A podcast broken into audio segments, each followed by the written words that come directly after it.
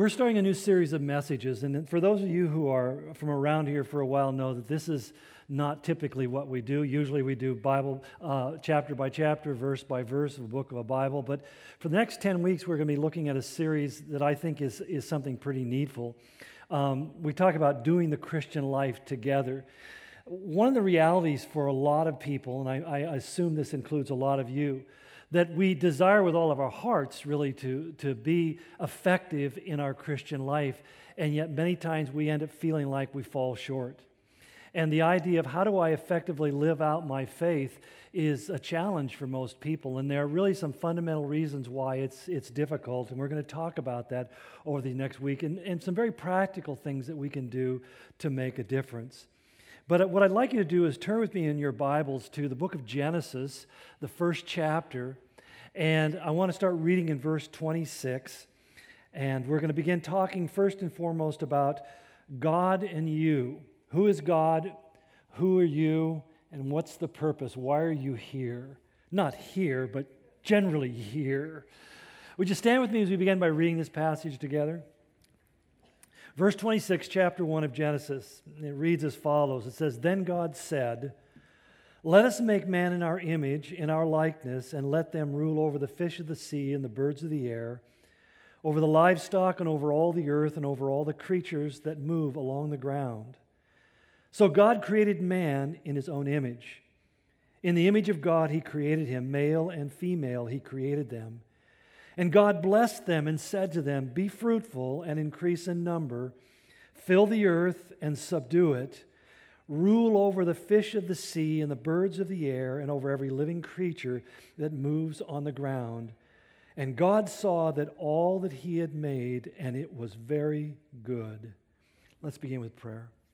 Father, I ask as we look to your word this morning that your Holy Spirit would look to us. That God, that you would really go deep into who we are and help us to begin to understand who you are and what it is that you want us to be. That you might guide and direct us in your paths, that we might learn how to walk with you, Lord. Just very simply, learning how to walk with you on a daily basis, that we might enjoy the blessings of fellowship with you through your Spirit. We ask you for this grace in Jesus' name. Amen. You may be seated. I have found over the years that most serious Christians feel like they are ineffective in the big sense in their walk and their service to God. Uh, it's the kind of feeling where, like Brene Brown says, we live in a culture of scarcity. And what she meant by that is we never feel like there's ever enough of anything and as a consequence, we never feel like we're good enough, that we never measure up. And I don't know about you. Yes, I do. I know about you. I know about me, so I know about you.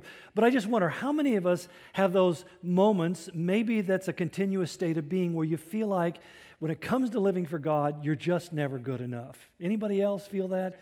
Or is, is there an honest person in the crowd? Yes. Thank you. Thank you.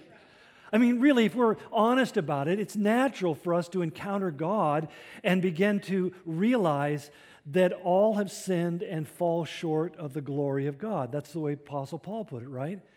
We recognize that there's a great gap between us and God. There's this deficiency between the holiness of God and the unholiness of me.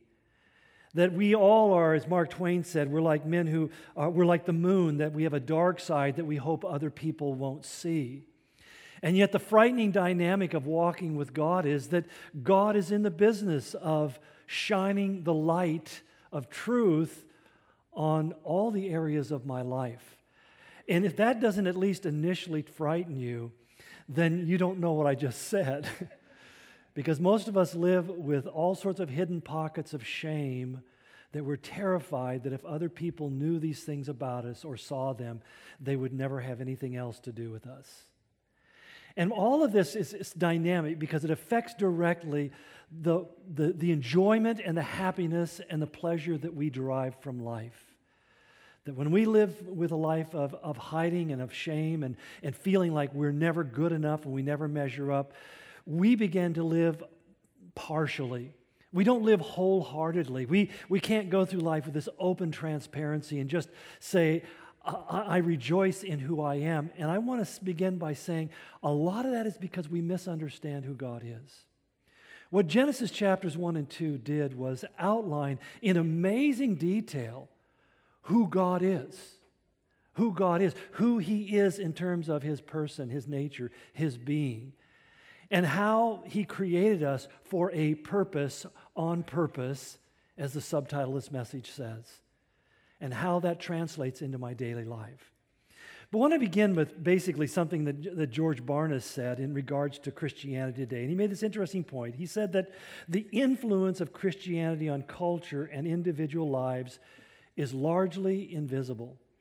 In other words, what he's saying is that the church in America today is having a very limited and a decreasing effect upon the culture and upon the lives of other individuals.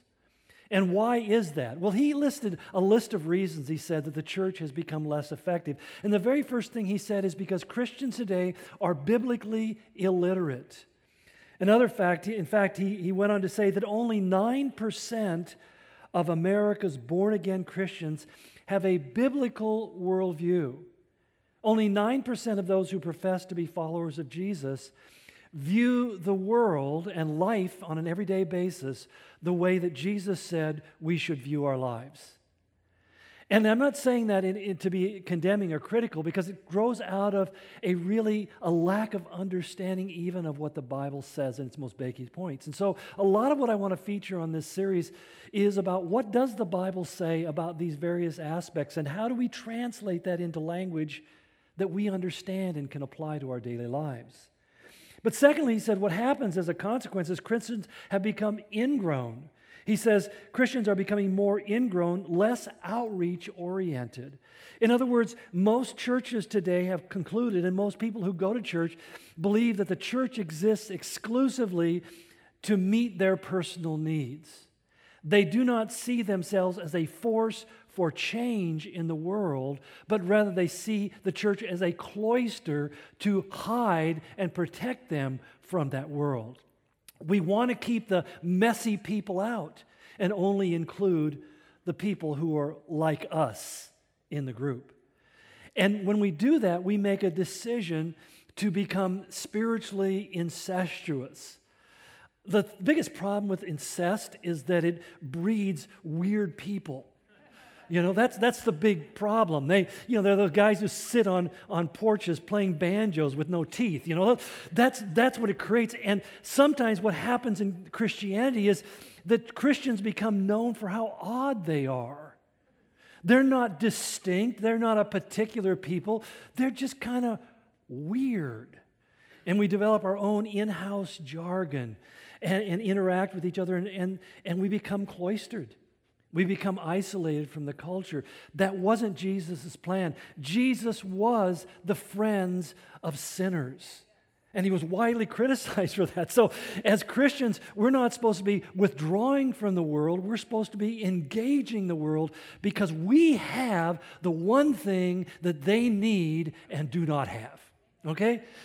The third thing that Barna said was that we have become are increasingly amoral. What's the word amoral? It means not bad, not good, not anything. The way he puts it, he says, there are no moral absolutes that are worth fighting for. So increasingly, we're pulling away from the public debate about the major issues and we become, and when we show up, we show up after the battle has been fought and won, but we're not really being front and center saying, here's what the Word of God says, and engaging the culture in its moral and ethical choices, and holding a, a level of accountability for the Word of God and what God wants. Because the simple fact we need to understand, the same way that people who t- walk away from God and, and avoid God in their life are going to reap negative consequences, that expands to the entire culture. That when a society turns its back on God, not only by practice, but even worse, by public policy, it is setting itself up for judgment. Not necessarily or God's judgment, although that may be part of it, but the fact that God can remove his blessing because we no longer want the blessor in our presence. The fourth thing is that he says we've also, the church has become increasingly immoral. In other words, when we look at the issues, the big moral issues of our day, things like uh, whether we're talking about adultery or fornication and abortion and divorce and all of these things that are huge issues, the church is statistically no different from the society out there. Our divorce rate in the church is exactly the same as it is in secular society as a whole. One in three women in America have an abortion in some time in their lifetime. One in three women in the church have an abortion sometime in their lifetime. So you have to understand that we're basically standing up and condemning people for doing things that we're doing. And that really invalidates us. That's called hypocrisy. And the culture picks up on that really quickly. But on a deeper level, it really comes down to what the prophet Hosea said in Hosea 4 6, when he said, My people are being destroyed because of a lack of knowledge. Now, it's interesting because the word knowledge, how do we understand knowledge? Do we understand it simply as information that's acquired? Well, the Greeks had an interesting way of describing different qualities of knowledge. There was informational knowledge, but they had another word, gnosis, which referred to epignosis, this experiential knowledge. It's something I know because I've experienced it. In fact, it really reflects the Asaro uh, Indians in, in, in New Guinea have this interesting little phrase. They say this knowledge is only a rumor until it lives in the muscles. Knowledge is only a rumor until it lives in the muscles. In other words, knowing something in your head is not the same as actually knowing it. We can know all sorts of things theoretically, but until our hands have become greasy with doing something, we really don't understand it all. I love watching cooking shows, believe it or not. I, have the, I hate the fact that they come in at night when I, before I go to bed. But the reality, I love watching what they can do with food. In fact, believe it or not, I love food. I really like food. Put chocolate or bacon on anything, and it's, it's, a, it's an hors d'oeuvre. But the simple fact is that cooking is not the same as watching somebody cook. It's not the same as reading a cooking book. You have to actually get in and become one with the garlic, which isn't all that hard for me. But what we find is that most Christians struggle in their Christian walk not because of a lack of information. Last year, a, a, pastor that I knew not real well, but I knew him, respected him, honored him, and it, and it becomes national news as pastor of a church of 20,000 people who's been having a two year series of affairs with different women in his church after we're talking about 25 years of ministry. You think that over 25 years of preaching week after week that he didn't know that adultery was wrong? He absolutely, I mean, there's no question that he knew it was wrong.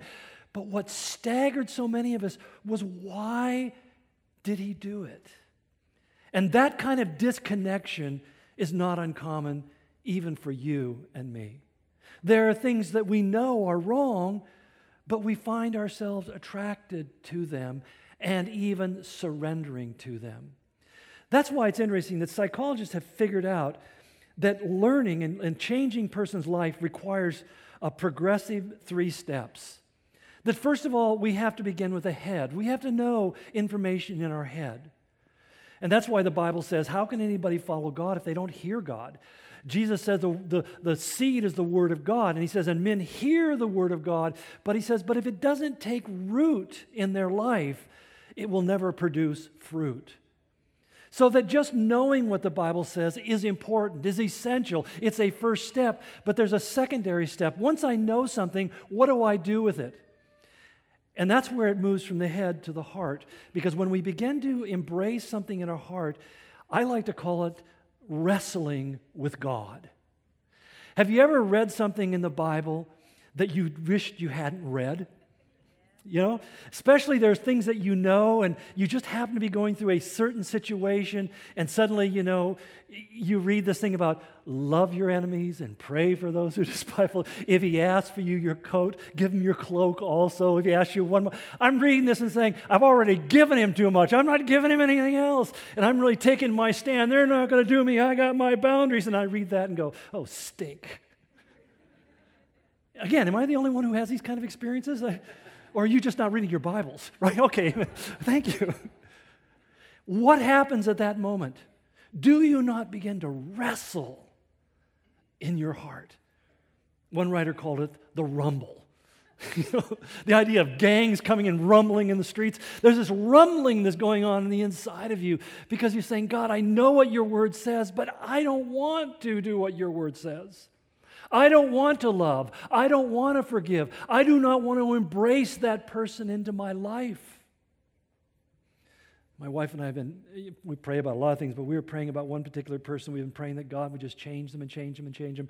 And she comes to me with this devotional book she's reading. He says, Look what I just read here. It says, Sometimes we pray that God will change other people when really what He just wants us to live, love them just the way they are.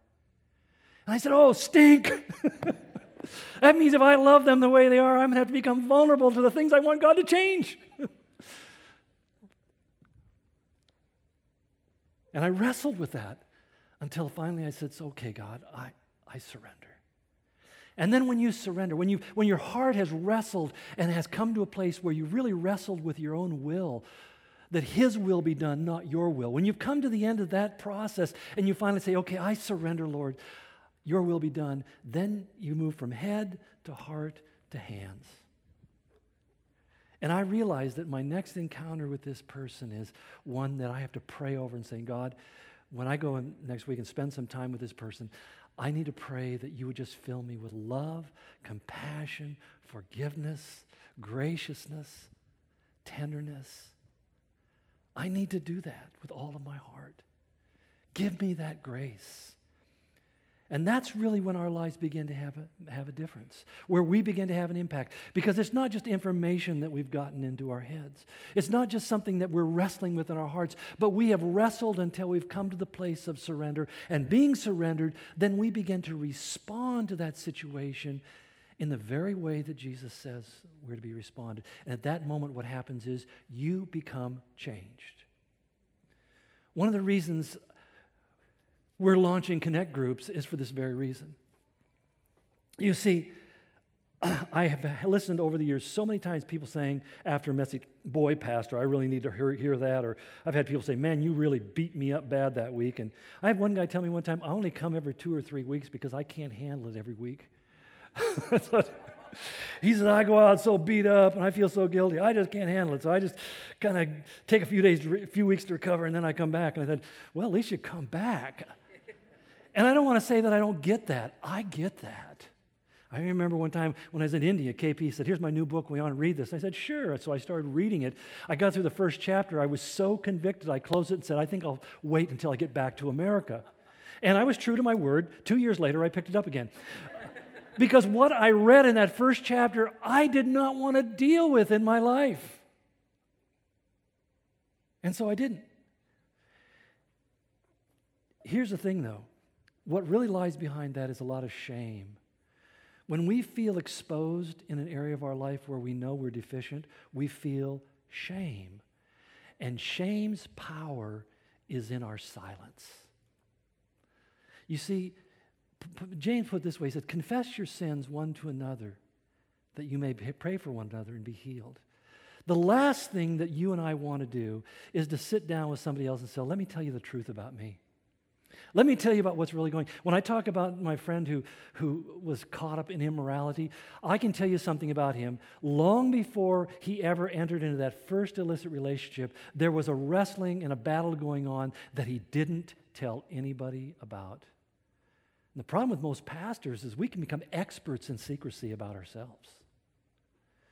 And so, as a result, if you don't speak of the things that are shame causing in your life, they gain power by your silence. And as we're going to talk about here further on, when we talk about the nature of God, we talk about the nature of man as God made him, and the whole dynamic of relationship with God and man, it's not about sitting silently and not talking about it. Because when I talk about the heart wrestling and rumbling with an issue, that is intended by God to happen not only inside of your own prayer closet, which is a good place to start, but it also happens as we confess those realities, those struggles with other people.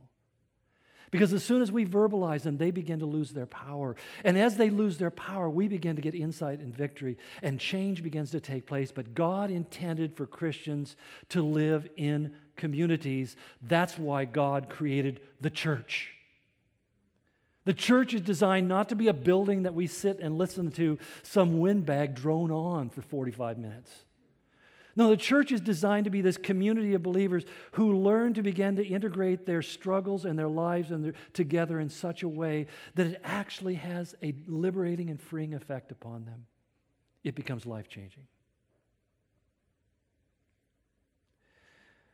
Shakespeare, in, in his, in his uh, play Hamlet, had a character by the name of Polonius. And he said something, Shakespeare wrote something for Polonius to verbalize that I think we've all heard, but maybe, maybe didn't know the context. But he makes a statement. He says, To thine own self be true. And every time I listen to that, I've thought about it over the years, I thought, that's so funny because we can't help but be true to our own selves. And what do I mean by that? Well, take the word believe. What the word believe means, really, I mean, is, is to be and to live. It's those two things I, I be and I live. I, I, I live who I am, in other words. That what you see coming out of my life is going to be a true expression of who I am. Sometimes people do things that they're embarrassed about because it's socially unacceptable. And, and they'll say, I don't know what came over me, or I don't even know where that came from. It's, it's like people will just suddenly they'll, they'll strike themselves. it's like a friend of mine. He, he was riding his motorcycle to work. He worked at the same church I was at. And this woman pulls in front of him. He has to lay it down, slide into the back side of her car. And he was uninjured because he was a good rider. But he got up and he walked up to that woman's car window. She's terrified. And he says, Madam, I'm so angry I could cuss. The whole point was that I'm not convinced he knew how to. But you see, some of us, it just comes out of us. You hit your thumb with a hammer, and the words that come out turn the sky blue. They're their own weather system. And then you say, Oh, excuse me, I don't, I don't know where that came from. Or I love my favorite is, Ah, excuse my French. You know, I know a little French. That doesn't sound like any French I ever heard in my life. Parlez-vous profane? And, you know, the simple fact of the matter is, we do express what we believe. I do. When we talk about, we'll talk about Eve later on in this series. And when we look at Eve's transgression, we say, why did she eat it? Because she believed that disobedience was more profitable than obedience. Why do you and I choose things that we know in our head aren't right? It's because deeper in our hearts, we believe that what we're doing is more to our advantage than it would be to be faithful to God. And I don't say that to make you feel horrible about yourself, but it, you know, the truth, you know the truth, the truth will set you free. The problem is in between knowing the truth and being set free is this painful wrestling of the heart of admitting what is true and then receiving the grace of God that allows you to change, that your heart changes. So I want to answer three questions this morning. Number one, who is God? Number two, who is man? And number three, what's man's purpose? Why am I here? And the first one, who is God, is more central to everything because if, Jesus put it this way, he says, if the light that is in you is darkness, how great is that darkness? In other words, if what you believe is true about God is actually not true about God, then you've really ventured down the wrong road. When I was a boy, my dad used to take my brother and I down to Mexico to go fishing. And, and uh, I remember the first time we went, we're heading down this road, beautiful highway, which in Mexico is not all that common, at least back in the 50s. And we were driving down this beautiful highway, and we see nothing in every direction. And there's these two boys walking a burro on the side of the road. My dad pulls over in his great big Lincoln, Lincoln Continental, and they must have been wowed, thought we'd come from the moon. And my dad says to him in his limited Spanish, he says, Is this the road to San Felipe where we were going to go fishing? And they responded, Si, si, bueno, bueno. and they kept on saying, The road's good. And my dad goes, oh, okay, and he takes off, and then he sat there, thought for a minute. He said, wait a minute. They thought I was asking if this was a good road. In other words, my dad suddenly realized we've been traveling for a couple of hours out into the middle of nowhere. This is not where we want to be. We were making really good time, but it wasn't where we wanted to go.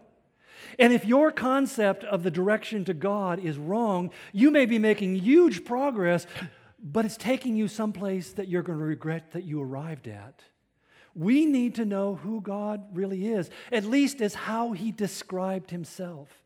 That's why Genesis 1 and 2 are powerful, because God goes into great detail to tell us about himself.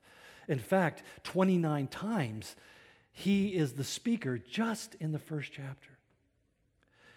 So, what do we know about God? Well, the first thing he makes very clear in the beginning, he said, God created the heavens and the earth. In other words, that's a way of saying that everything that exists exists because God spoke it into existence. And he did it in what they, in the Latin, it's ex nihilo. It literally means he created everything out of nothing. Incomprehensible idea to you and me. I can't conceive of that. That there was nothing, it wasn't like God had to go find something to transform it. You see, when I talk about you or me being creative, I take something that God already created and I reconfigure it. That's what I do. That's what you do. But God starts with nothing and creates out of nothing everything by Himself. What does that imply? Well, let me give you an illustration of your own self. You, you have a craft, you have a, a skill, an ability, you, you do something, you create something. I, I write sermons. I write sermons. That's, I create messages on, on an ongoing basis. But the thing you'll obviously recognize is that the way I write a sermon is pretty unique to the way my brain operates. You know, I, I just basically take the data and I process it through my own mind and I take the Word of God and I configure it in a way that makes reasonable and logical sense. It makes it meaningful for me personally. In other words, the message is organized around my person. When God created the heavens and the earth, he organized everything around himself. So that that's why the psalmist says we can look at nature and we can see God's handwriting everywhere. We can see God written all over the heavens and the stars. Everything around us. He says, even the stars in heaven sing his praises and his glory. We are the work of his hands. We see his handiwork around the universe. The evidence of God is self evident. And to deny it is an act of willfulness, not an act of intellect. So if everything originates from God, then everything in the universe is organized by, for, and around God. That essentially He becomes the central unifying factor in everything that exists, including you and me. But you find many people saying, Well, there's something missing in my life. And the first thing I'd ask him is, Do you know God? Do you know God? Because if you don't know God, or if you're living, which is basically living a life of choosing not to know God, then you're trying to organize your life around something that has no center. It's kind of like gravity. I may like to say that I don't believe in gravity because I can't see it, I can't touch it, I can't taste it, I can't hear. Do you hear gravity working at this moment? But I tell you that I know that if I step off this stage, I'm not going to go up, I'm going to go down. Even Superman can scale large buildings in a single bound, but he always comes back down. And that's the reality. There's this gravitational pull the reality is that when we talk about God in His universe that He created, is based upon His principles, that He sustains and maintains by His power, He has a gravitational pull so that when I live my life trying to escape the pull of His gravity, I end up living a life that the universe conspires against. You ever feel like that? I feel like the God's, the universe is conspiring against me. It's not really that. It's you trying to overcome the forces that God put into play. When we were, I was at the beach a couple weeks ago, and, and uh, this hurricane was going by the Hawaiian Islands and calling these storm surges, and there's these big waves. And so, you know, I'm, I'm a water guy, and I'm thinking to myself, I got this. And so I'm trying to, you know, diving under the waves as they're coming in, trying to get out beyond where they were breaking. And all of a sudden, there was this wave that almost instantaneously rose up well over my head, full of brown sand, which means it was sucking stuff right off the bottom. And I'm saying to myself, I got it, and I dive in to go underneath it, and it flips me like a pancake and slammed me back down on the turf and rolled me. I got sand in places that I didn't realize I even had places. And I'm crawling on my hands and knees out of the surf up on the beach. And I looked at my wife and said, I've had enough. I mean, the force of that wave was so powerful. And I was thinking to myself, what was I thinking? And see, I think many people feel like that's what's happening in their lives. Why am I getting beat up by the world and life so pathetically? And the answer is because you're not going with God. You're not yielding to the gravitational pull of God. You're trying to break out of His orbit and live independent of Him, and you cannot. You will never win that battle because at the end, you die. I don't know, that may be news to some of you because you live like you think you never will. But in the end, you do die, and, and God does get his way. Thy will be done, because either way, his will is going to be done. The question is is it going to be with your cooperation, or is it going to be with your opposition? You, that's why Jesus, when his disciples said, Teach us to pray, they said to him, Pray this Your will be done, your kingdom come on earth as is in heaven. Let my life be brought into conformity to what you want. The second thing we need to understand about God is that He is a spirit. He, he, when he says in verse 2 of chapter 1, the Spirit of God was hovering over the waters, right away we find Jesus responding in John 4 God is spirit, and his worshipers must worship him in spirit and truth. Why does God re- hate idolatry? Because idolatry gives matter, the material world, the honor that should only go to the Spirit of God. God is not the material world. He is not made of matter. He, God isn't in the trees. God made the trees, He sustains them, but He isn't in the tree. God is spirit. And those who are going to actually worship Him and live, in other words, worship means you live in right relationship with God, are those who recognize that we worship Him in spirit. That what God is looking at is the depth of my hearts, the truth within the inner part of me. That is where the church really begins and lives most vibrantly.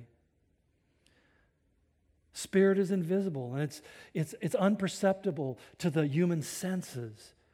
But at the same time, his presence is unmistakable around the world. That's why Paul would say to the Romans, uh, God has made it plain since the creation of the world, God's invisible qualities have been clearly seen. It, they may be invisible, but they're unmistakable. They're all around us, and we see it all the time. This is why even the atheist will fall to his knees and pray in a moment of threat and danger, because he knows that God is the only answer and the only hope. But thirdly, and this is what is really confusing to people, is that God is plural. Um, in Genesis 1 26 and 27, he says, Then God said, Let us make man in our image and in our likeness. Interesting. Some people say, Well, who's God talking to? Who is that second person or third person he's talking to? It's interesting because the language is really clear, the grammar is really clear, that he's not talking about angels. But God is talking about himself. And it's interesting because if you really want to see the evidence of that, if you keep on reading, he goes on to say about man, the creation of man. He made man in God's image, he made them plural. He made them male and female. So, God, who says, I exist in plurality, have created man in my image to reflect who I am. I live in a plural nature and I create man to exist in a plural relationship as well. This is why when we talk about the, the issues of same sex marriage and uh, sexual identity and all that stuff, why that issue is more than just about talking about morality. It's talking about the very foundational principles upon which the universe is founded.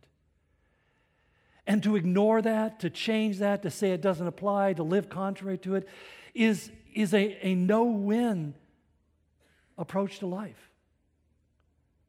As the scripture says, you can't sow to the flesh except that you'll reap corruption. It'll bring some corruptible consequence. Because God simply said, You need to understand this about my nature. I live in fellowship with myself. With theologically sense, we say God is not a monad. Because if God is a monad, in other words, he exists all by himself, to whom does God speak? To whom does God commune? Well, the Bible tells us that God talks to himself, not in the way that my crazy uncle did, but he talks to himself. And that's why, even within these first two chapters, God is described by three different names. The first one is God, translated G O D, is the word Elohim in Hebrew. It's the, Hebrew is the only language that has the word Elohim as part of its vocabulary. And it's usually rendered God in plural, but it means more than that. It, it means God the Almighty. That's the idea of the magnification, the plurality in Greek, Hebrew uh, vocabulary is a, a magnification of God. He is the Almighty God. He is the one who created the heavens and the earth. And yet, as he goes on to chapter 2, he talks about Elohim as also being Yahweh.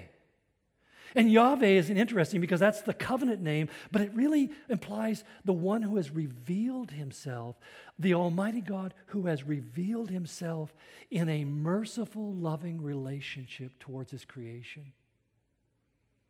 And then finally, we read about the Spirit of God, the Ruach of God, hovering over the earth. And suddenly you realize we have three God names right here. We have Elohim, God the Father. We have Yahweh, God the Son. We have the Spirit, the Holy Spirit of God, which is also importantly the Spirit of truth. Which really brings me to the issues of God's character. Because there are two things, actually, I added a third as I was thinking about this this morning, so it won't show up on the screen, but you guys have such photographic memories, you won't lose any detail. But one of the things that God makes very clear in the opening of the whole book is that He is the God of truth. That, in other words, it isn't that he abides by the truth, but truth literally emanates from him. It's the nature of his character. God, who cannot lie, because all that God can do is be true to God and be truthful. He speaks the truth, unlike you and I. So that when he says to us in the opening of the book, let there be light, and there was light, and he separates the light from the darkness, John picks that up in his first letter and says, in him there is no darkness at all. And if we walk in darkness, we lie and do not live by the truth. It's amazing how many times people, in the name of their religious faith, do things that are dark and dastardly, wicked and evil. And then they polish over saying, well, it's God's will. No, what Scripture says is if you do something that's darkness, that's a lie. Because there, and there's no lie in God. God is a God of truth. That's why His Holy Spirit, one of the names for the Spirit of God, is the Spirit of truth. And that's why when you have asked Christ into your heart and the Holy Spirit comes into your life, you begin to experience very quickly conflict because suddenly the truth detector isn't out there, he's in here. Before I was a Christian, I remember, especially down in Haight Ashbury in San Francisco, cruising along and being, you know, just uber cool. And, and, and, and at least I thought I was because I had a 10 foot afro. I looked like a Q tip, you know, this thin and big head. uh, and these Christians came up and wanted to share Christ with me. Man, I made distance between me and them so fast, and it was effective. I can run away from them, and they can no longer yammer in my head. And then I asked Jesus into my heart, and there's no way I could run away from the truth detector. God speaks his truth on the inner man, and suddenly you find him taking great liberties with your personal privacy. I love when people say, well, religion's a private matter. Oh, yeah? Well, tell God about that. Because he turns on his divine flashlight and he starts going through the corners and the hallways and he finds stuff and he shines a light and says, Well, hey, where'd this come from? Oh, somebody else must have left there because you know I'd never do. You know, it's like, and the wrestling starts again in your heart because you know that He is the truth, and the wrestling continues until you come to a place and say, God, that's mine. I put that there. I've been hiding this in the corners of my life. Sometimes we say, for decades, I've been hiding things in the corners of my life. And right now, you've exposed that. And you know what he says? What I shine my light on, I also remove. I found it in your life that I might take it away from you and free you from it so that you don't have to live with the haunting shame of that in your life. But that's what he does. He's the spirit of truth. And, and, and, and wonderful thing, it'd be one thing if he was just the spirit of truth, but he's also the spirit of goodness. He is a benevolent God. That's why he says when he looked at everything that he created, he says God blessed it. In other words, he endowed it with his goodness, with his pleasure, with his treasure. And then he goes on to say, and he looked at everything he made and he said, It is very good. In fact, seven times, seven days of creation, seven statements good, good, good, good, good, good, very good. Because we serve a God who is good. If God was just simply a God of truth, he'd be a scary character. He'd be a lot like you. He'd see things in other people and just be judgmental and harsh and critical. That's what we do. God sees those things in you and He's good.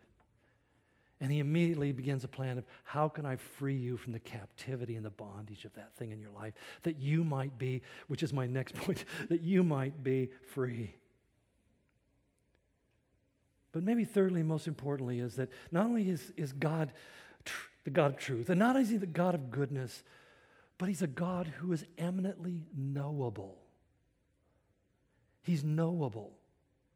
He isn't some abstract being that, that emanates somewhere out in the mysterious. He's not the force that you hope will be with you if you master the Jedi rules. No, he's the God who speaks into the vacuum of our life. He's the father in, the, in Luke 15, the story of the parable of the prodigal son, who is watching and waiting, and he sees his son coming when he is far off and runs to his son, not the other way around. You see, religion that basically says you need to figure it out, you need to find the path, you need to make the journey, you got to overcome the obstacles, and then you can knock on the door, and if you knock long enough on God's door, eventually, if nothing else, I'll have irritation, he'll open the door and say, Okay, what do you want?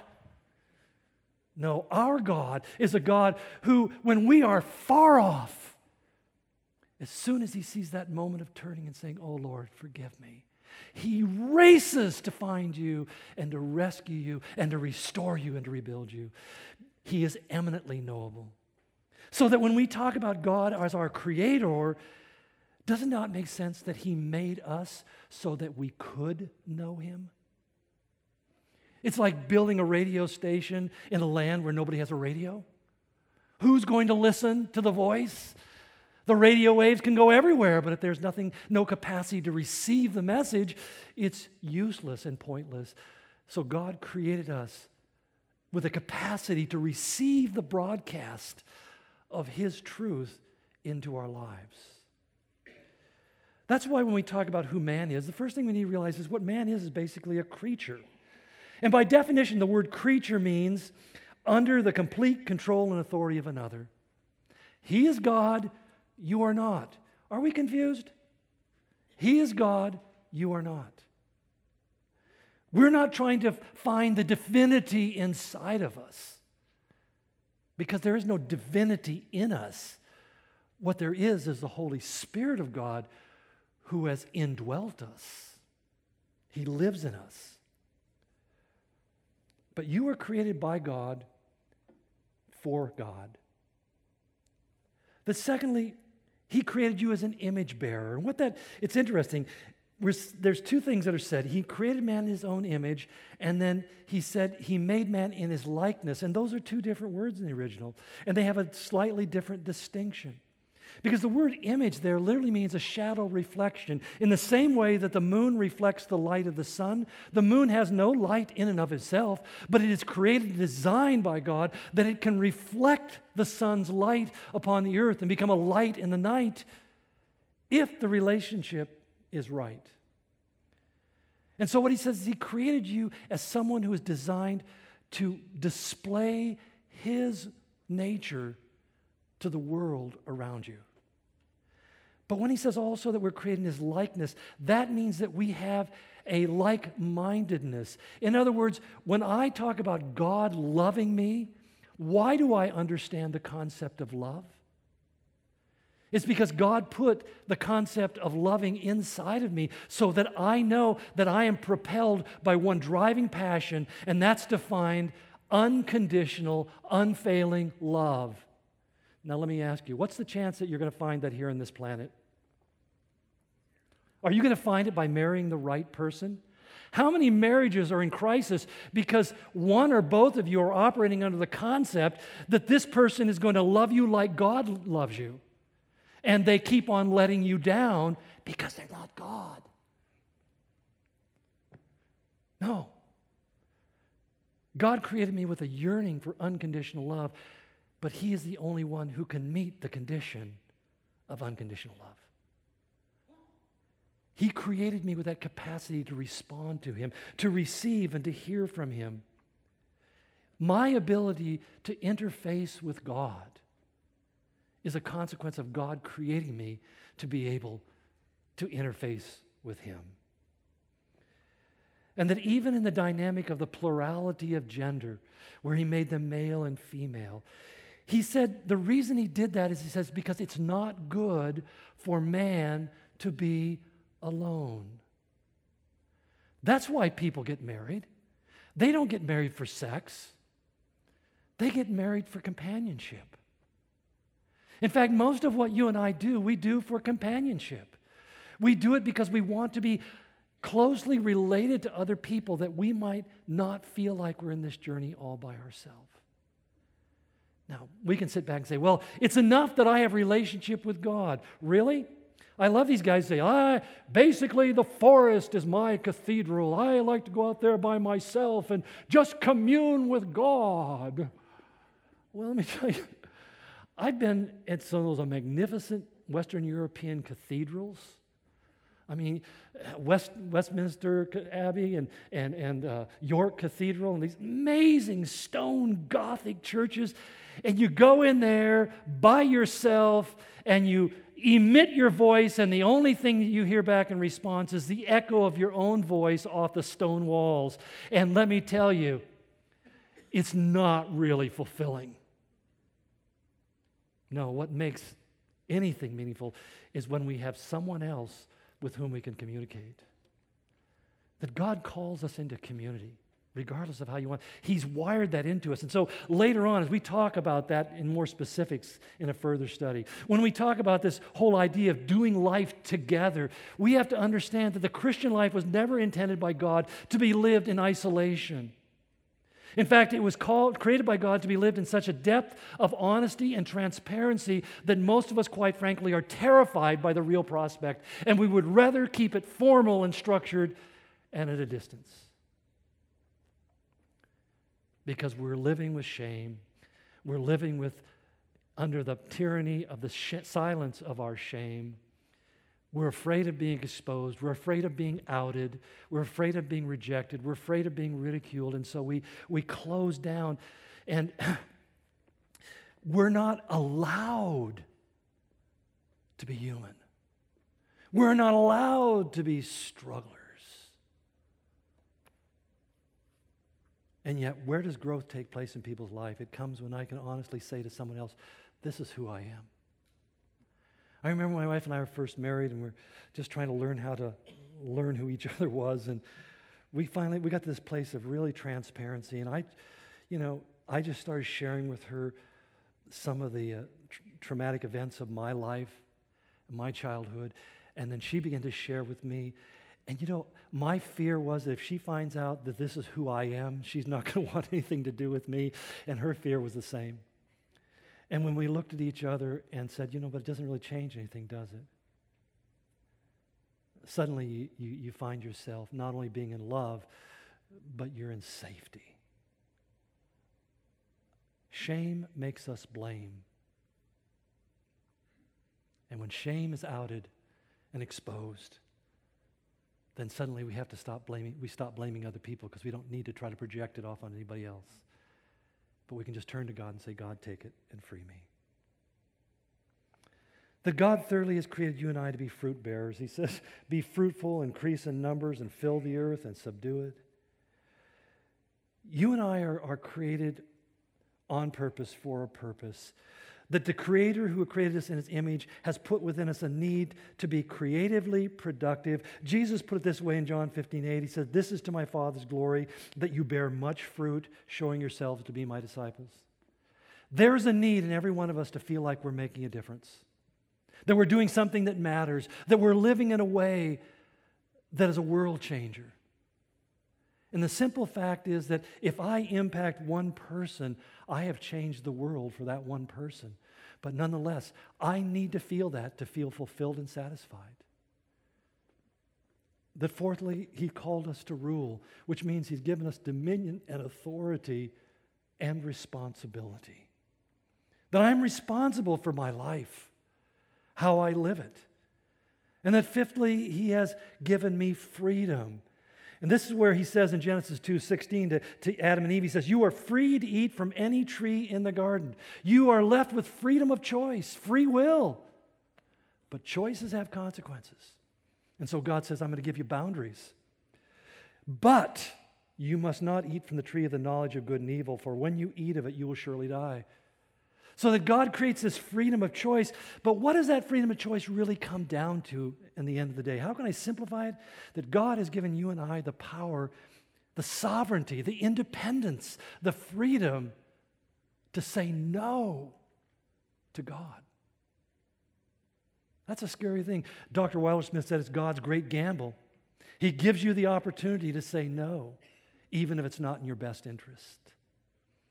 I would liken it to my wife. You know, I, I, if I had come to her with my proposal and said, Would you marry me? um, and then I put a gun to her head and said, If you say no, then you won't have to worry about ever getting married. And so at that moment, with a gun to her head, she says, Yes, I will marry you. Would I ever really know that she loved me? But when I, in t- great terror, said, would you marry me? And she said, with great delight, probably delusional delight, but nonetheless great delight, Yes. Then suddenly I had all the flush and the rush of joy because I knew that she was choosing to love me of her own free will. I know, granted, she's questioned that decision many times since then, but nonetheless, at the moment it was beautiful. But you understand what I'm saying? That God desires relationship with you. Relationship that isn't freely entered into is not a relationship, that's a bondage. He's invited us to come into this relationship. He's made himself knowable. And he says, I want to know you, but you have to choose to let me be part of your life. Which comes down to really what is really the ultimate purpose of your life, my life here upon this planet. And there's two things that really stands out. One maybe more than the other. In fact, when I try to answer those kind of questions for myself, I try to go to the Bible and see what does the Bible say? How does it define man's purpose? And I see in there I need to be fruitful, I need to multiply and all that kind of stuff. But how do I do that effectively, at least in a way that God is impressed by? And suddenly it popped up there, chapter 3, verse 8. God is walking in the garden in the cool of the day, and he's calling out to Adam and Eve and saying, Where are you? Where are you? You see, God had been accustomed to walking with Adam and Eve in the garden every day, and now suddenly they didn't show up. They were hiding. And when we hide from God, it's a clear indication that something's wrong in our life. Then Genesis 5 22, and again in 24, it says this about Enoch Enoch walked with God.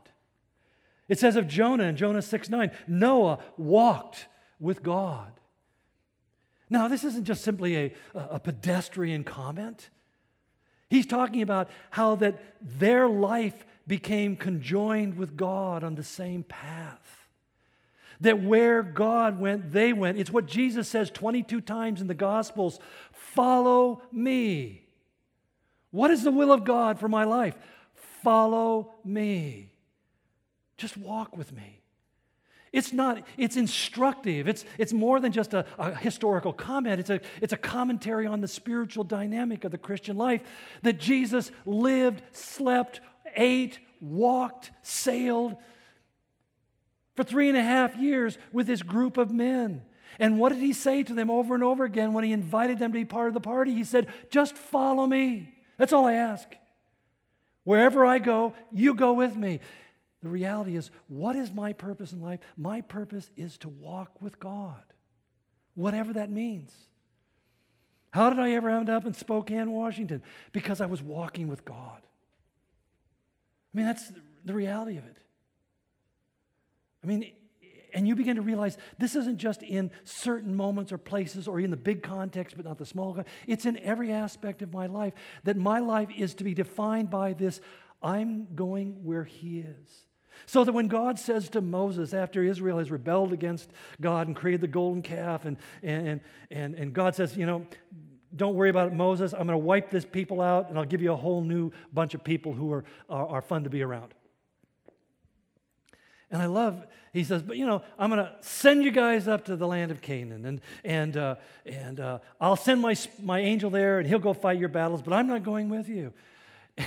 and Moses said, Lord, if you don't go, I don't go. If your presence doesn't go with us, then I don't want. I'll stay here in this barren, lifeless desert till I die because I would rather live in those conditions with you than to live in the land of bounty without you. That's the choice. I want to walk with God. And for you to begin to see the blessing of God begin to blossom in your life, you have to come to that place where you say, Lord, I will follow you. Where you lead me, I will go. And to invite Him to have that leadership. In fact, my prayer for you today is that when you leave this place, when you wake up tomorrow morning in particular, that you begin your day with that simple prayer God, today teach me how to walk with you through all of the unseen things or unforeseen things that I will encounter. You ever plan your day in advance? I do. I got, I mean, sit down, I literally make a list of, okay, these are the things I've got to do. Do you know how many times I've completed that list? There are days where I didn't even get to point one because a whole different set. That ever happen to anybody else in here? Is, am I the only one that, that lives that chaos, right? It's an experience of God, but it doesn't matter because at the end of the day, you know, it wasn't the plan, but it was His purpose. I walked with God through this day. And that becomes the challenge. Because that's how we do the other thing that we're all about, and that's glorify God. I have to confess, I never really studied the word glorify until yesterday when I was looking at this and I thought, wait a minute, this is one of those words you throw around and because you know what it means, but what does it mean? And so I began to look it up and I discovered it's a little bit different than what I thought. To glorify someone or something means to reveal or to make more clear by one's actions. How can I reveal and make more clear who God is? By my action. And what is my action? By following Him. By following Him. See, that becomes powerful. Because then you begin to become like the moon. You're reflecting his light and you don't even see it. You don't even see it. A friend of mine, my wife and I, old friends, we encountered the other day. They've been missionaries in Germany for the last five years and came back and uh, we were having lunch the other day. And they were talking about the, telling about their parents coming to Christ. The mother was, her mother was uh, uh, completely institutionalized schizophrenic. And uh, two months before she died, miraculously healed. Um, clear mind, completely healed of schizophrenia. And We were talking about that. Wow. And then they talked about her father. And it was powerful because he said, you know, she had been travailing in prayer for his salvation. He was an atheist, wanted nothing, a very successful Jewish businessman, didn't want anything to do with God, didn't want anything, very hard hearted. I'll call him back later. Um, and my friend basically, he just went into his, where he's blind now. He, the guy, he's become blind, he's dying. And he walks in and he just says, Are you ready? And the guy goes, Ready for what? Ready to die. You are dying and you're going to be confronted by God. Are you ready to meet God? This is my, yeah, no, my friend. This is just, he's in your face like that. And he ends up saying, he goes, Well, yeah, I am. And he receives Jesus. He goes home, he tells his wife, Your dad gave his life to Jesus. He said, No, he didn't. No, he didn't. you ever prayed for somebody, but you don't think it's going to do any good? Been there many times. She goes to see him and said, Dad, did you accept Christ? And he said, Yeah, you know, Bruce walked in here and he's blind now. But he walked in the room and he said there was this glow of light all over the room, and there's light that emanated from him, and there was like lights coming out of his eyes. And I knew it was God. And I gave my life to Jesus.